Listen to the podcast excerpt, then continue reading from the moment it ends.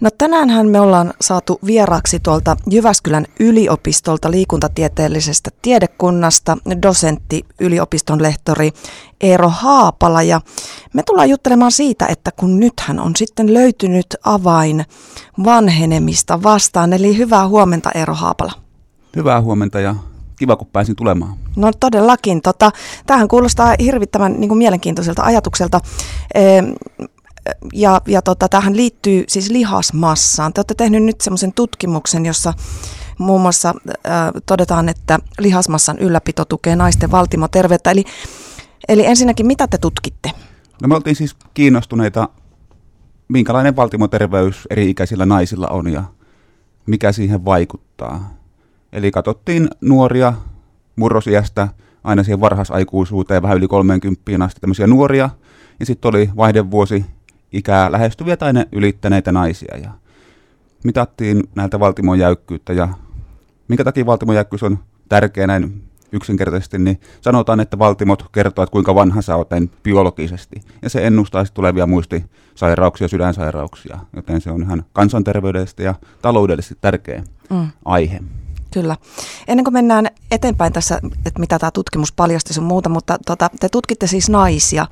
Öm, sä et voi varmaan niin kuin tutkijana sanoa, että sitä, tätä suoraa tuloksia välttämättä voi, voi liittää niin kuin miesten terveyteen ja näin, vai voitko sanoa? Mä itse ajattelisin, että ei meidän miesten ja naisten kehot niin va- erilaisia ole, että, että, että tätä voisi soveltaa myös miehinkin.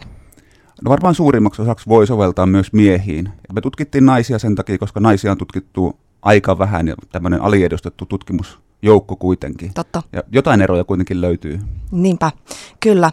No eli tota, miten, miten tämä tutkimus toteutettiin? Ihan ei mennä nyt yksityiskohtiin, mutta, mutta millä tavalla? Pistettiinkö ne juoksemaan ja, ja podaamaan ja tekemään kaikkea tällaista? No meillä oli tehty erilaisia mittauksia kolmessa eri ikäryhmässä – oli mitattu ihan maksimaalista hapenottokykyä, laitettiin pyöräilemään ihan täysillä. Sitten mitattiin kehon koostumusta, tietää saatiin lihasmassaa, rasvaprosenttia irti. Sitten tietysti verenpaine ihan perusverenpaine mittauksilla. Joo. Ja sitten tosiaan valtimojäykkyitä sellaisella ihan kajuamattomalla mittarilla, mikä tuottaa tosiaan tuon aortan, eli se mikä lähtee sydämestä sen valtimon jäykkyyden. Joo, kyllä.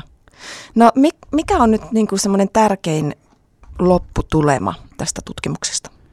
No, tärkein lopputulema oikeastaan on se, että vaikka periaatteessa kaikki oli jollain tavalla yhteydessä sinne valtimojäykkyyteen, niin ainut mikä siellä oli semmoinen selkeä, niin oli rasvattoman massan, eli käytännössä lihasmassan korkeampi määrä ennusti sitä matalampaa valtimojäykkyyttä, eli parempaa sydänterveyttä. Ja toki myös verenpaineella oli samanlainen, eli lisää lihasmassaa ja verenpaine alas, niin se näyttäisi olevan avain tällaiseen hyvään valtimoterveyteen ja valtimoiden ennenaikaisen vanhenemisen ehkäisemiseen. Mm. Tässä teidän ää, tiedotteessa tosiaan summataan myös tämmöinen, tai täällä on tämmöinen lause, että hyväkään kestävyyskunto ei välttämättä suoja iän aiheuttamalta valtimoiden jäykistymiseltä. Eli, eli tota, se ei riitä, että käy kävelyllä tai, tai, tai juoksemassa, että tarvitaan sitä lihaskunnon ylläpitoa. Kyllä se ainakin naisten osalta näyttäisi näin olevan. Joo. Tietysti tiedetään, että tämmöinen aerobinen liikunta vaikuttaa valtimoterveyteen positiivisesti, mutta sitten kun katsotaan isossa mittakaavassa, niin se ei todennäköisesti riitä. Mm. Et meidän pitää kuitenkin ylläpitää sitä lihasmassaa. Kyllä, myös valtimoterveyden kannalta. Kyllä ainahan se on tiedetty, että se on hyv- hyväksi nimenomaan siis kaiken muuten fysiikalle ja, ja tota, edistää semmoista tervettä ikääntymistä sun muuta kuin on lihakset kunnossa, mutta että myös tuo valtimoterveysyhteys on nyt sitten todettu. Juuri näin, ja meillä oli tässä ensimmäinen tutkimus, joka aloitti ihan sieltä niin kuin nuoruudesta asti, että ikääntyneillä on ollut vähän viitteitä siitä, mm. mutta niin kuin nähtävästi niin nuoruudesta saakka Joo. on hyvä panostaa siihen lihaskuntoon. Joo. Tähän on mä sen takia halusin tarttua tähän aiheeseen, koska tämä saattaa vähän niin kuin hämätä tavallista kansalaista, kun tulee jatkuvasti kaikennäköistä tutkimustietoa terveyteen ja hyvinvointiin liittyen ja, ja joissakin tutkimuksissa painota, painotetaan nimenomaan sitä, että se riittääkö sä käyt vähän kävelemässä, niin silläkin on jo merkittäviä terveyshyötyjä ja näin, mutta että ta, tavallinen kansalainen voi olla vähän niin kuin hämmennyksissä välillä, että, että, että mitä oikein uskoa. Niin, tokihan se on se viestintä helposti tulee, että kaikki liike ratkaisee. Mm. Ja kyllä, siis se on ensimmäinen askel on tärkein terveyden ylläpitämisessä ihan valtimopuolelle saakka. Mutta sitten, että miten sieltä sohvaltakin pääsee ylös, niin siihen tarvitaan lihasvoimaa. Mm. Et se ei välttämättä ei ole niin helppoa lähteä kävelemäänkään, jos ei ole sitä peruspalikkaa siellä. Niinpä. Eero Haapola, jatketaan sun kanssa vielä hetki siitä, että miten tässä nyt sitten oikein pitäisi treenata, eli miten ö, tota, lihasmassaa voisi parhaiten mm, kerryttää tai, tai ainakin ylläpitää. Eli onko tässä nyt ihan pakko lähteä sinne kuntosalille? No sanotaan, että ei ole ihan pakko lähteä kuntosalille. Et ihan tota, riittää välillä kehonpainoharjoittelu, Joo. kyllä, mutta jos oikeasti haluaa saada enemmän irti siitä tai ei halua ehkä käyttää niin paljon aikaa siihen harjoitteluun, niin kyllähän se kuntosali on yleensä kaikista tehokkain. Uh-huh. Et suurin tota, ongelma, mä luulen, että monella, sanotaanko ehkä naisella varsinkin, on se, että ei ole riittävästi rautaa siellä Mm. Niinpä. mukana.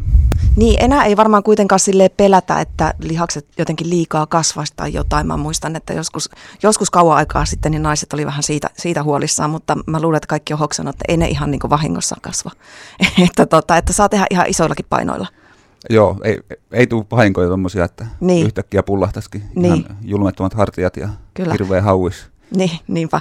No mitenkäs, äh, minkä tyyppistä treeniä, jos nyt te vaikka puhutaan tuosta kuntosalitreenaamisesta, niin äh, no ensinnäkin kuinka monta kertaa viikossa ja, ja, ja minkä tyyppistä treeniä? No mä lähtisin oikeastaan nyt ihan miettimään, että mitä ne meidän perusliikuntasuositukset siellä Mm. sanoo. Että tietysti jos haluaisi oikeasti lähteä kehonrakentajaksi tai muuten johonkin fitnessurheiluun, niin se vaatisi ihan erilaista mm. asennoitumista ja useutta siihen treenia, treenaamiseen. Mutta siellä liikuntasuosituksessa lukee vähintään kaksi kertaa viikossa tekisi lihaskuntoharjoittelua, ei peräkkäisinä päivinä. Mm. Eli sanotaan, että pari kertaa viikossa pystytään saamaan jo tosi paljon positiivisia muutoksia. Niin Mm. lihasvoimaa, lihasmassaa ja myös sitten ihan monenlaiseen terveysindikaattoriin. Verenpaine voi laskea, kakkostyypin diabeteksen riski vähenee. Mm. Ja millaista harjoittelua, niin se on tota, Mm. sanotaan, että sekin on vähän, että semmoinen, mikä tuntuu kivalta, Mm-hmm. mutta missä on riittävästi kuitenkin sitä painoa. Että se voi olla vaikka kiertoharjoittelua. Jos tykkää mm. mennä laitteesta toiseen, Mm. ettei jää jankkaamaan se monta sarjaa peräkkäin, niin se on ihan ok. Mm. Ja mitä pohjemmalta aloittaa, että jos ei ole aikaisemmin käynyt ollenkaan treenaamassa, niin oikeastaan aika pienellä saat aikaiseksi. Joo, kyllä.